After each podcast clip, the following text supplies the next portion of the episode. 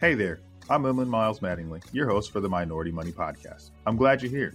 You know why? Because this is the place you can come to get your weekly finance, family, and fitness motivation, not only to experience success in those areas for yourself, but also to help others in our community achieve greatness too. Super happy that you're on the show with me, so let's jump right in. Welcome back to the Minority Money Podcast. I am your host, Emlyn Miles Mattingly, where we are changing the complexion of wealth.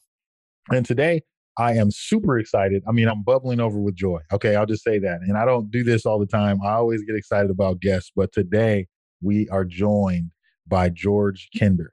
And if you don't know who George Kinder is, he's going to speak to us for some time today. But if you don't know who George Kinder is, shame on you because he's done some incredible work in the financial life planning space. And we're going to talk about that today. So, George, welcome to the show. Thanks, Emlyn. It's just great to be here. I've been looking forward to this. So we've had some of your students on the show, but now we get to go behind the curtain and talk to the master behind the curtain that's teaching these students these incredible things about life planning. And just so that the guests know who you are, if you wouldn't mind giving a little background about yourself, George, about the work you do, who you are. Yeah, well, gosh, I've written uh, half a dozen books or so that have been published. There are about a half a dozen that will be coming out in the next couple of years as well. So I write a lot about a lot of things. Most of my books have been about money, but I also have books of poetry and photography and meditation out there, and one on civilization that I'm very proud of. I introduced a field to the financial planning world called life planning, which is really about becoming who you're meant to be, really. And that's what's really exciting about it. I think why people love it so much, both clients and advisors, because it's a whole different way of approaching financial work. And yeah, I talk for hours, but I think I'll toss the ball back to you and see where you lead me.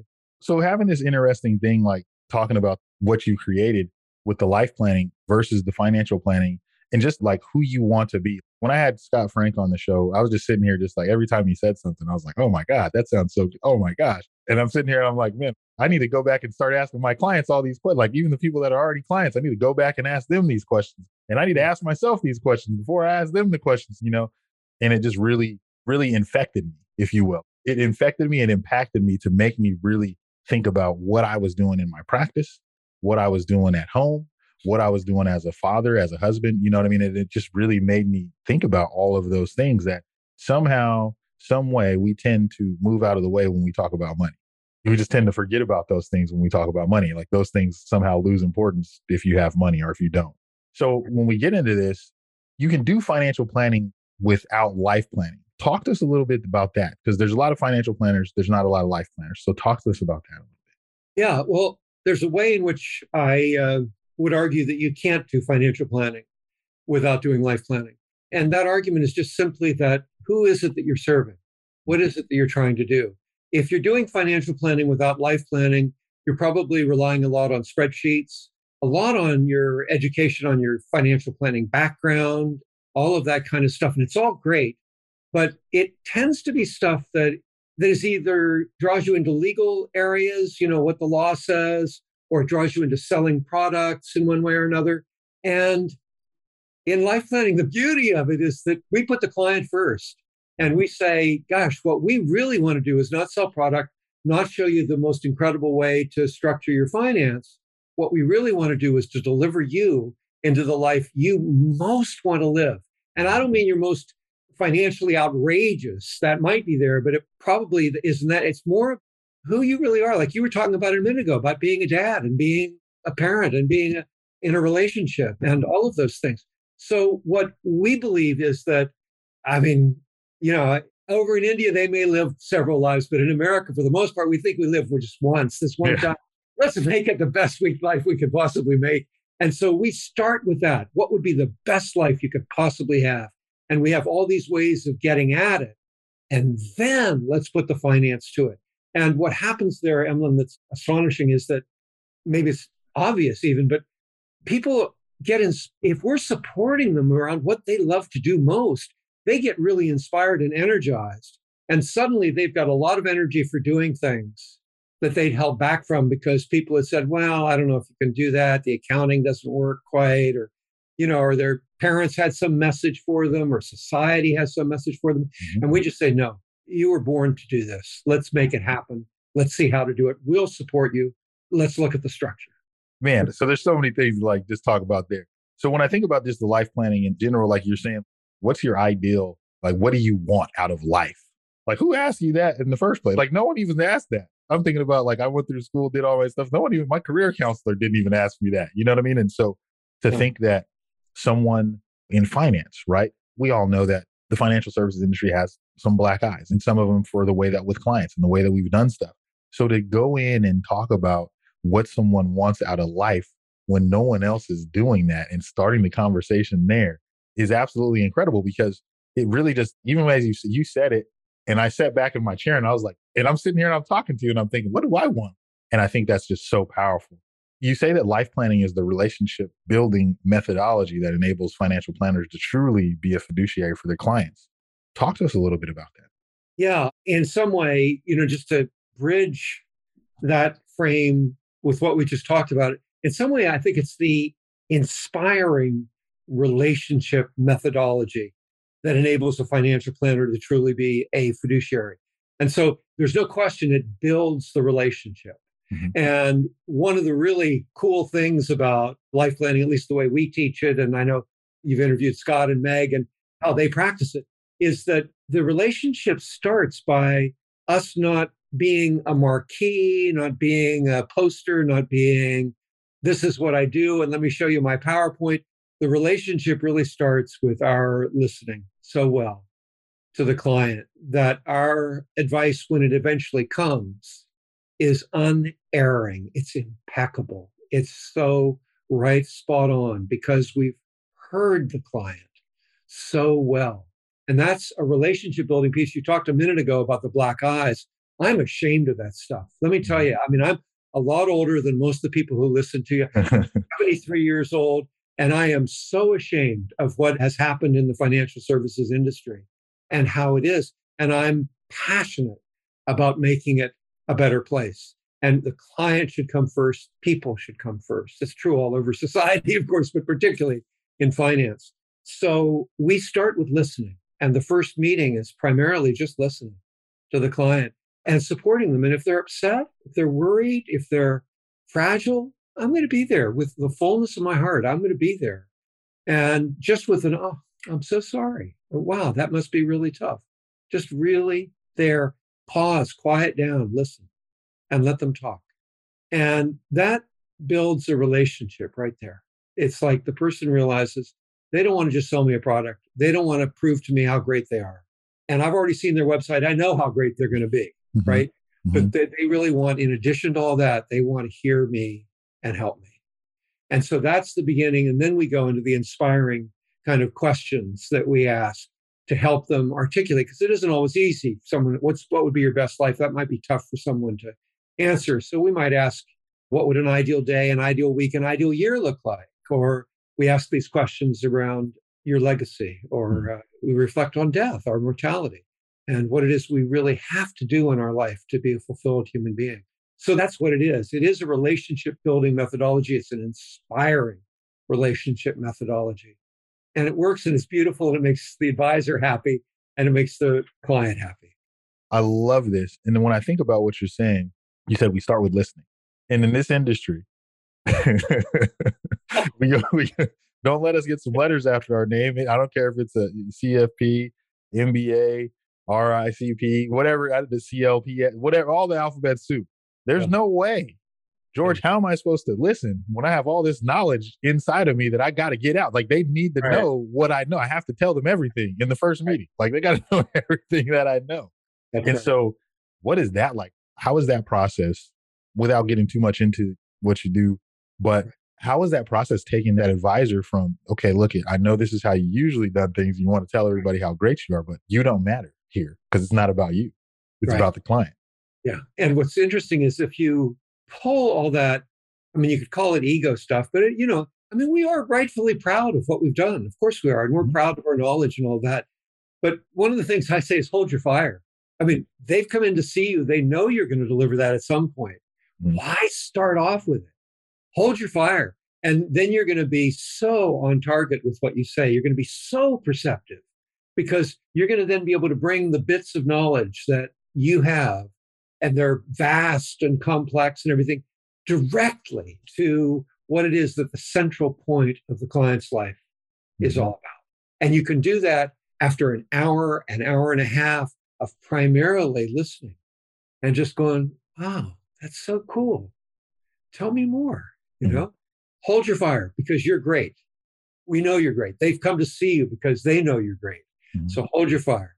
Then we train how to do that. And it's not just a mental thing because it involves emotional intelligence. It involves being comfortable with the client, talking through their anxieties, their worries about money, or their aspirations and their excitement, and feeling your own anxiety of being quiet. We train how to do that. And it's a beautiful training that enriches your life. It make, means that you're going to be able to be to listen to your spouse more. What could be better than that? Yeah. or what could be more important than that? Let's say that. Exactly. Exactly. yeah. When we sat down and we talked to Scott, it was just like he was asking a few of the questions that you have, and they were so, so thought provoking because it was it was stuff that people don't typically ask. Like, and not only let me say this about the questions; these aren't questions like some of the questions he had on here. It wasn't only for finance. It wasn't questions that no other financial advisor had asked you. These are questions that maybe no one ever has asked you in your life or thought that, that you haven't even thought of yourself. And so when you're asked that question, I think it's important for us to be able to understand how to listen to that answer of the question because what we do a lot is cut people off before they finish.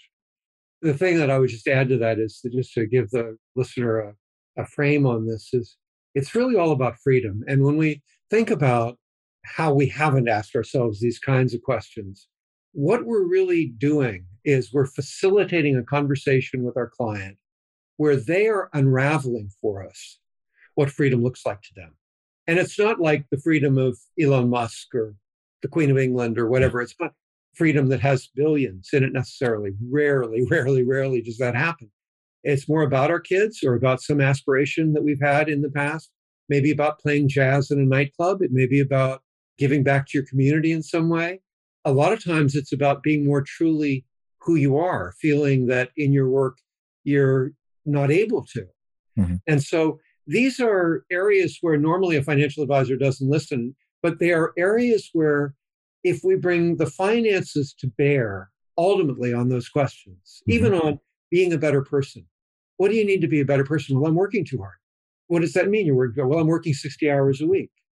Wow. What if we were able to give you an extra 10 hours a week? How would that be? Oh my God. I could do something. I could do something with that.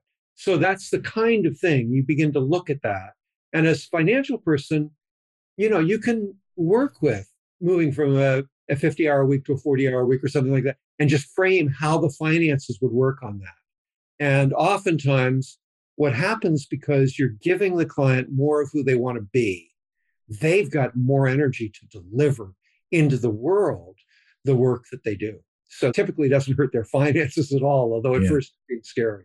And I think as you're talking about that, I'm thinking about the consumer, you know, thinking about obviously the advisor and the questions they ask, but as a consumer, as you're sitting there, some of the listeners are actual consumers. What kind of questions should they think about? Maybe even before they get to the planner, what are some of the things that like, you know, pre thoughts that before you're going to go hire a planner or things that would be on right. your mind? It's amazing.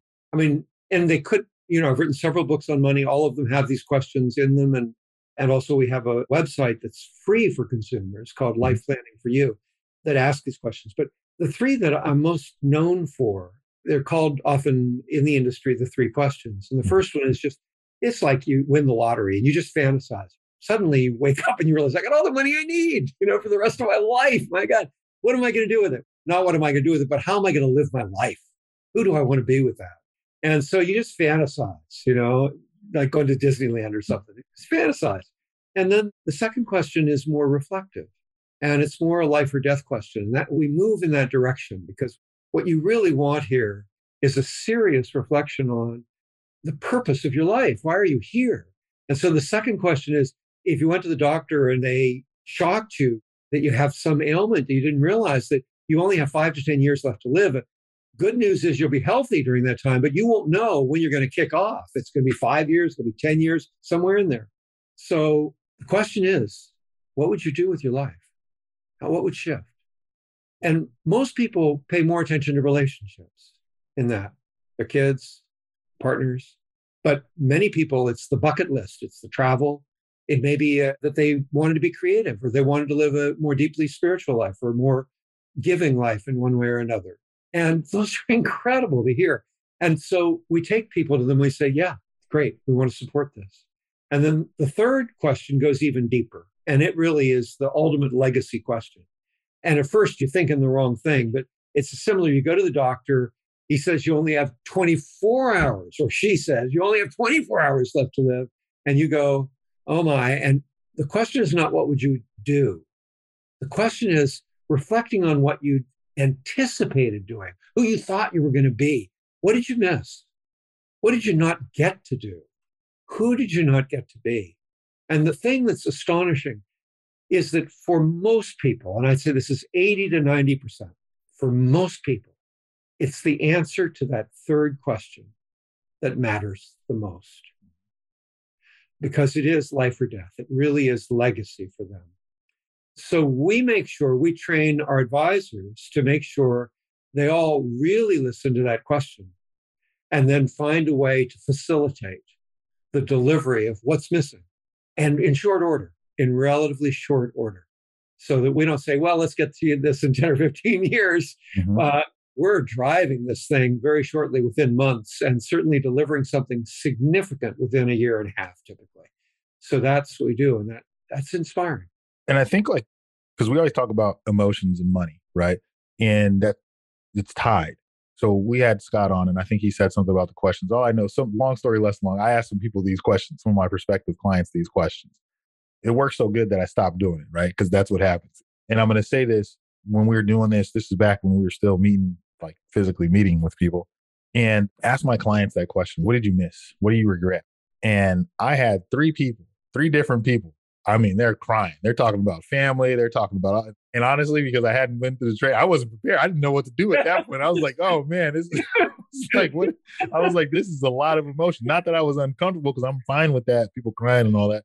But it was just like, now where do I go from here? I was like, man, I can't ask these questions anymore because I don't know what to do after this big emotional thing. Because now we're talking about the family, we're talking about kids. Some of the things like I haven't talked to my mom in this long, and I don't even know why we're fighting. And I'm, you came to see me about money, right? right.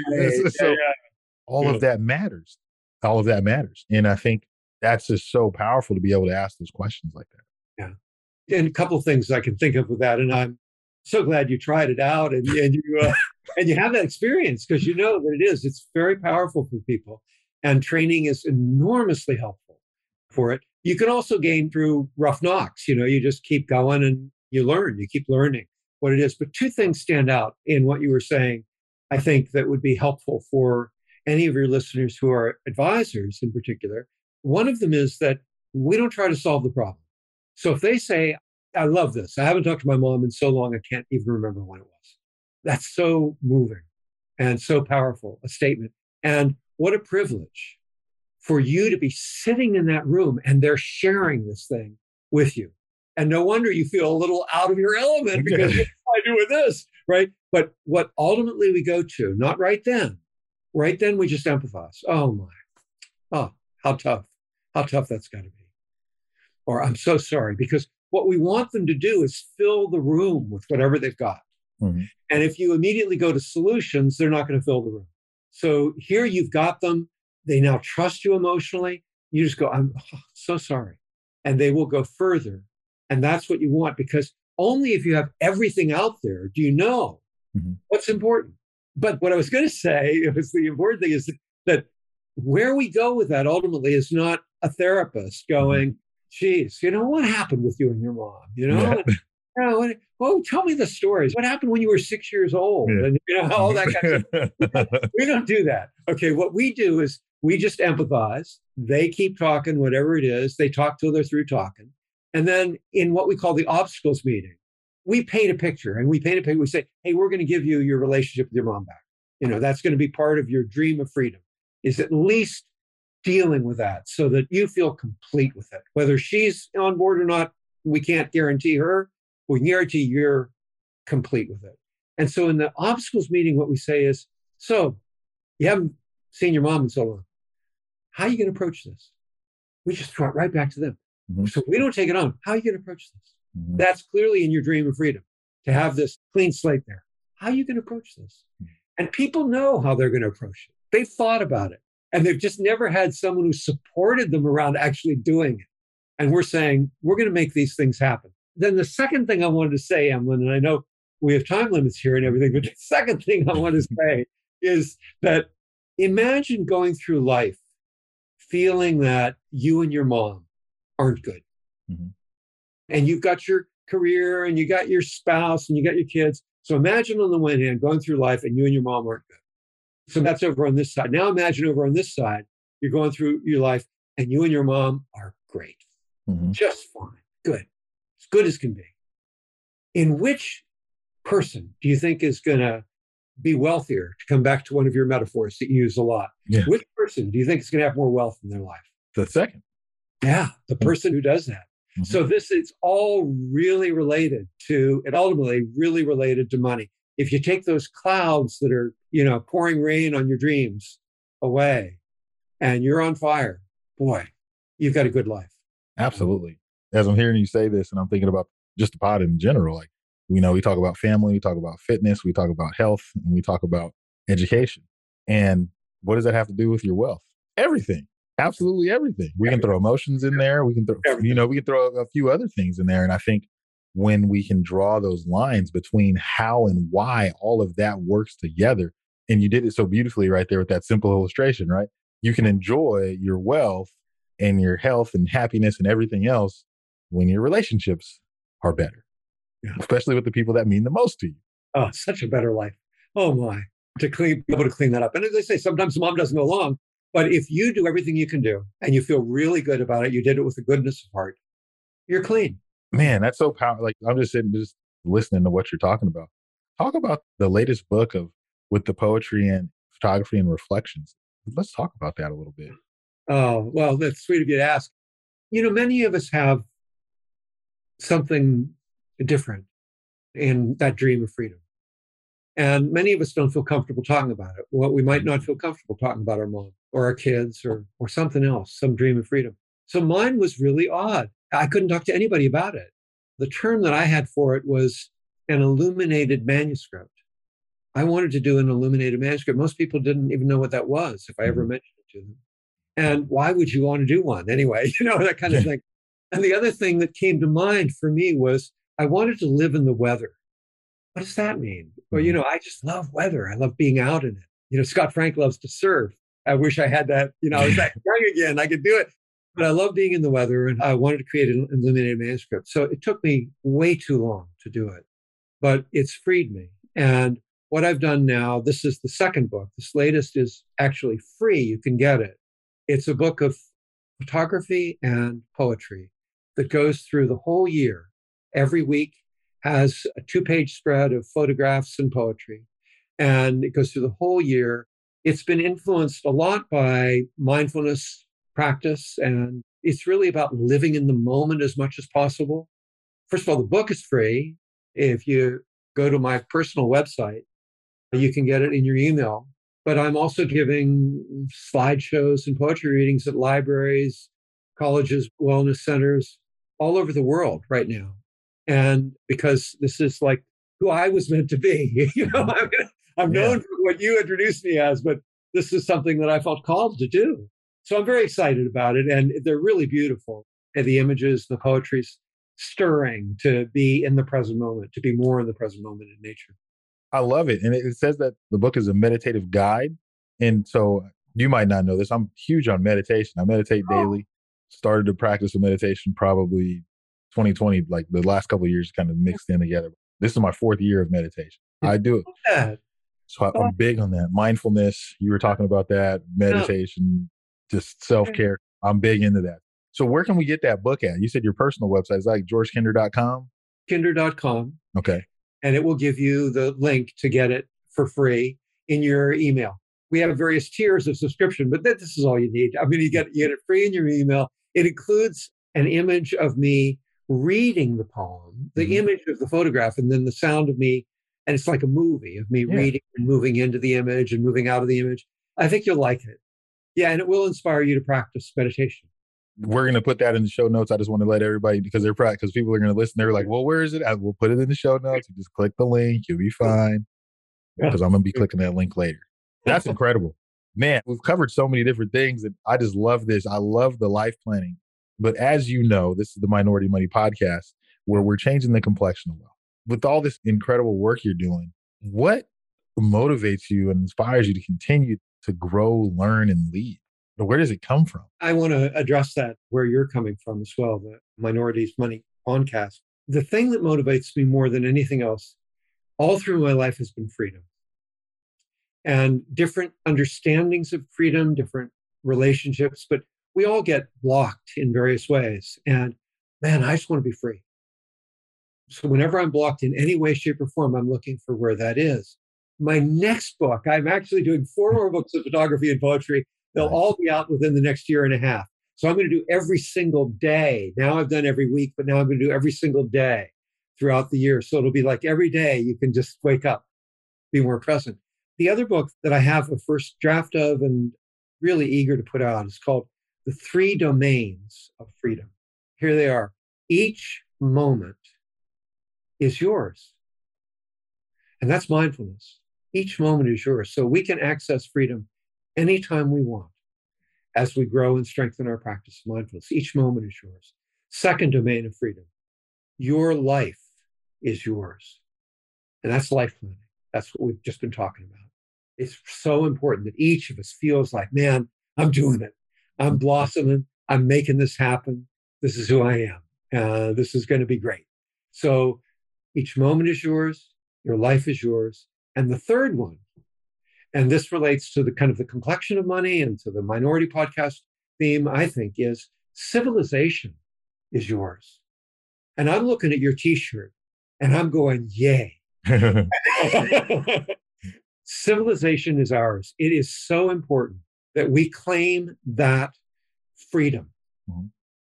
making it ours. And there are times when we get knocked down, there are times when we have to get back up. I did an album of protest songs that had a lot of themes of the summer of protests in the cities a couple of years ago. One of them called The 99 Cities that had mm. uh, chemical weapons kind of used against people who were protesting. But I had a lot of themes in it. And I did it with my daughter. She was 16, 17 years old. She's got a beautiful voice. Mm-hmm. And so we wrote these songs and sang them together. It was so special. And you can find it. I hate to say it's on Spotify because you know, you know right. we're gonna, where are we going to put it? So the third thing is civilization is yours, and there's no reason why on earth is there still war. Why are people still killing? Here, you and I are talking across thousands of miles. Mm-hmm. We come from completely different cultures, and we're talking like best friends. Mm-hmm. Like we honor and respect each other. Man, that's what it should be. And that's what I want to see. And I'm worried about the environment. I'm worried about democracy. I'm worried about all the problems. And my thought is, it's time. I wrote one of my books, was Golden Civilization. It's time to make the world an incredible place where the world has been life planned and it is thriving with freedom. It's delivering freedom to everybody. I've probably talked too long on this subject. No, no, no, no, no. Don't stop. We want to, yeah. This is really, really important. And one of the great things about finance is that this fiduciary concept that we have. Imagine if the banks were not just fiduciary to their customers, the way we think that's so important for us to be as financial planners to our clients. But imagine if they were, if as part of the legislated law was very simply you have to be a fiduciary to the planet, you have to be a fiduciary to democracy, and you have to be a fiduciary to all people above your own personal self interest. Imagine if the banks had not lent money mm-hmm. to fossil fuel companies once they realized, wow, this is really terrible. Mm-hmm. Imagine if they pulled that even 10 years ago, 15 yeah. years ago, and just said, no, we're, we're calling all our loans would we be in the situation we're in with the planet? So I'm passionate about, you know, let's, I, I don't know. I'm passionate about freedom and delivering it into the world and experience. Absolutely. I love that. Do you think education plays a big part in wealth building? Oh, yeah, man. Yeah, man. So big. And really all kinds of education. Mm-hmm. A lot of times we think it's the professional education because I want to be a great business person. No question, that helps. My father did something to me when I was a young man. He was not a great dad. So I had one of these dads that was really difficult. But when I went to college, he said something to me. He said, I don't want you to think about this is rare. It might not be the best advice for some of your audience, but he said, I don't want you to think about what's going to happen four years from now. I want you to really, really learn what you are passionate about learning. He said, I want you to come alive in college. So he was just basically saying, get the best education you can. Mm-hmm. And I think the value of that is that we then engage more in the world in many different ways. I took a course on Chinese landscape painting, believe it or not, and it's inspired me. How I think about when I see a landscape, how I think about beauty and all of that. But yes, absolutely, education in every way entrepreneurial education, cultural education, scientific education, totally. And then the last one if you could offer a piece of advice to our listeners, or pieces, it don't have to be one, what would that be? Gosh, you're a meditator. I'm going to throw that in there. I mean, I think the biggest one is be true to yourself. Mm-hmm. You know, really watch out. We can compromise and then compromise years away. Compromise has some relevance because we have to pay our bills, we have to put food on the table, that kind of thing. But really really go after being who you're meant to be, being authentic, being the best person you can be. And part of that, I would say a great thing to add to that is establish a mindfulness practice and do it at least 20 minutes a day for the rest of your life. I would highly recommend.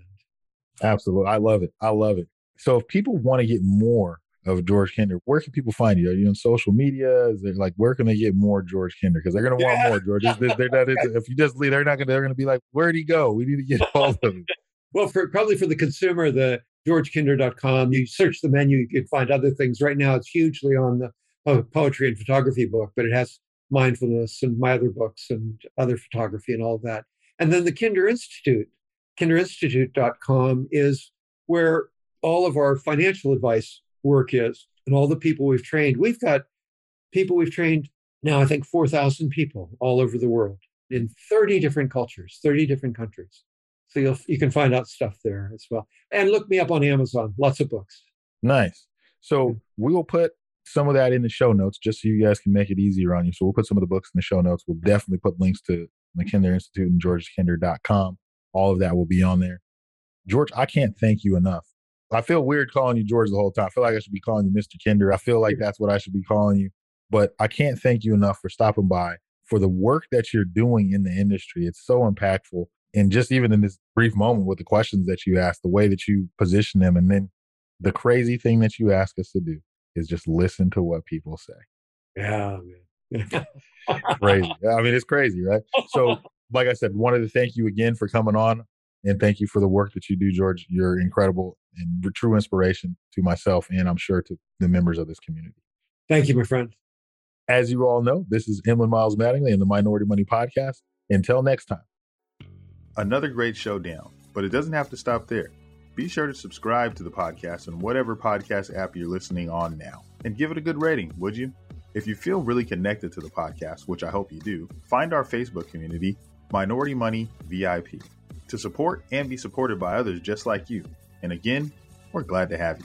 While this podcast is meant to inspire and motivate you to live your best life, it can't be your complete one stop shop. I know, I know, that really sucks. But I don't know anything about your specific situation. So please reach out to an attorney or CPA, or you can reach out to me, a financial planner, to help you with your specific situation. To get a hold of us, please reach us at fan at Minority Money Podcast. That's F A N at Minority Money Podcast so we can get to know you there. Thanks for being here, and until next time.